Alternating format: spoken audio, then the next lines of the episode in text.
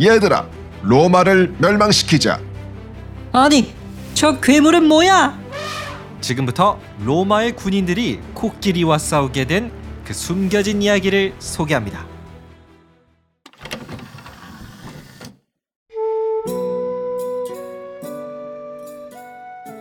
때는 지금으로부터 약 2200년 전에 일어난 일이에요.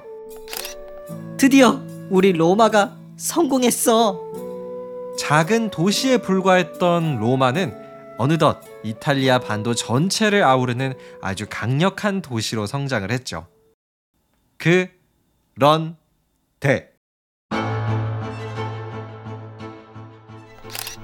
아이, 로마인들 요새 너무 깝죽거린단 말이지. 라며 굉장히 불편해했던 해상 제국 카르타고가 있었습니다. 하지만 로마는 아랑곳하지 않고 오히려 카르타고가 지배하던 땅에 욕심을 내기 시작해요. 아, 저 시칠리아 섬의 올리브 나무 좀 봐봐. 너무 멋지다. 저 해변가는 또 얼마나 아름다워. 카르타고한테 뺏고 싶다. 따라서 기원전 264년 카르타고의 섬입니다. 시칠리아 섬을 사이에 두고 로마와 카르타고의 치열한 전쟁이 시작돼요. 근데 아마 이 당시 사람들은요, 로마의 승리가 아니라 카르타고의 승리를 예상했을 거예요. 왜냐면 로마는 당시의 영토가 이탈리아 반도뿐이었는데요. 카르타고는 시칠리아 섬을 비롯해 북아프리카 지역 그리고 스페인의 일부분도 지배하는 아주 강력한 제국이었거든요.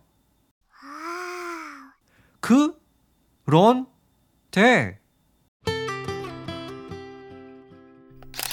아니 어떻게 우리 카르타고가 진 거지? 야, 우리 로마가 이겼다. 예상을 뒤엎고 로마가 카르타고를 이겼어요.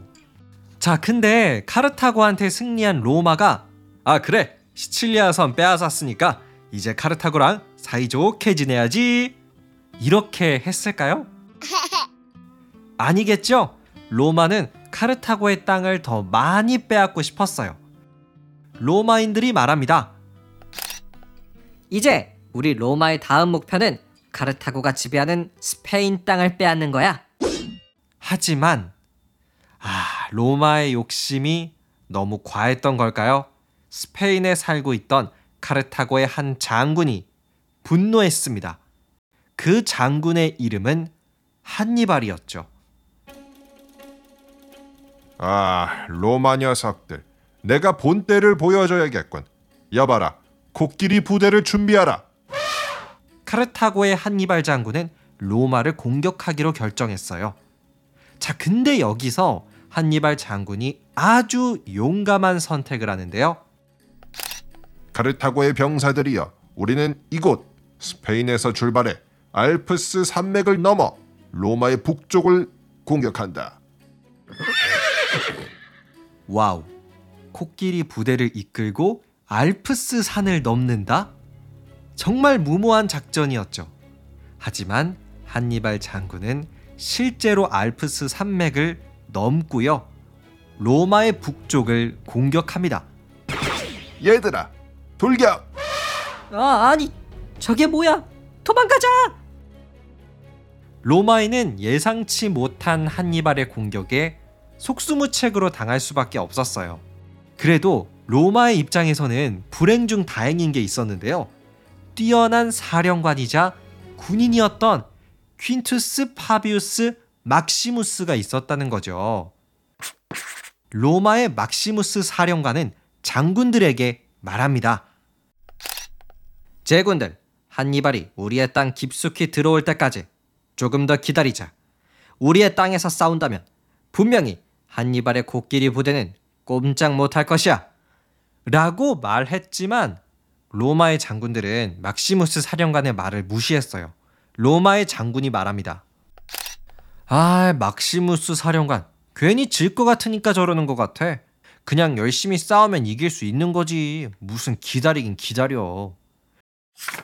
결국 로마의 장군들은 사령관의 충고를 듣지 않고 전쟁터로 나갔어요. 그리고 한니발의 군대와 정면 싸움을 시작했죠. 과연 누가 이겼을까요? 로마의 장군들이었을까요? 아니면 카르타고의 한니발이었을까요? 이때 로마는 카르타고한테 완전 박살났어요. 당시 로마에서 죽은 군인만 4만 명이 넘었다라는 이야기가 전해지죠. 자, 근데 한니발 장군도 아주 중요한 걸 놓치고 있었어요. 바로 그들의 군대가 굉장히 포악했다는 거죠. 하하하. 있는 거 다 내놔라. 안 돼요. 이것마저 빼앗아가면 저희는 에잇! 당시 한니발의 군대는 로마의 군인들뿐만이 아니라 로마의 시민들까지 마구 죽였어요. 따라서 이렇게 죽으나 저렇게 죽으나 그게 그거겠군. 차라리 군인이 되어서 로마를 지키다 죽겠어. 로마의 남자 어린이부터 심지어는 로마의 노예들까지 모두 군인이 돼서 한니발에 맞서기 시작합니다. 일종의 예비군을 활용했다? 이렇게 볼 수도 있는 거죠. 결국 한니발의 코끼리 부대는 로마를 무너뜨리지 못해요. 그럼 로마와 카르타고의 전쟁, 그 결말은 어떻게 됐냐고요? 로마의 완전한 승리로 끝이 납니다. 카르타고의 한니발 장군은 로마와의 전투에서 무참히 패배했는데요. 그는 이 엄청난 죄책감을 이기지 못하고 독이 든 술을 먹고 자살해요.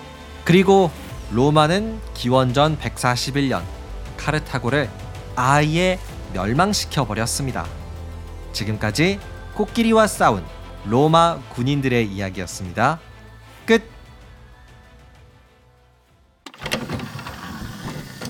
네, 오늘은 로마와 카르타고의 전쟁 이야기를 들려드렸습니다. 어떠셨나요? 코끼리 부대를 이끌고 알프스 산맥을 넘었다는 게 뭐 가장 신기하더라고요. 강아지 산책만 해도 상당히 힘든데 코끼리를 데리고 산을 넘는다? 뭐 전쟁의 결과가 어떻든 한니발 장군 정말 대단하다는 생각이 들어요. 여러분은 오늘의 이야기 어떻게 생각하시나요? 언제든지 댓글로 남겨주세요. 그러면 이제 다음 주 월요일부터는요, 로마의 황제들이 등장할 예정이에요. 아마 다음 이야기는 배신과 권모술수의 이야기가 되지 않을까 싶습니다.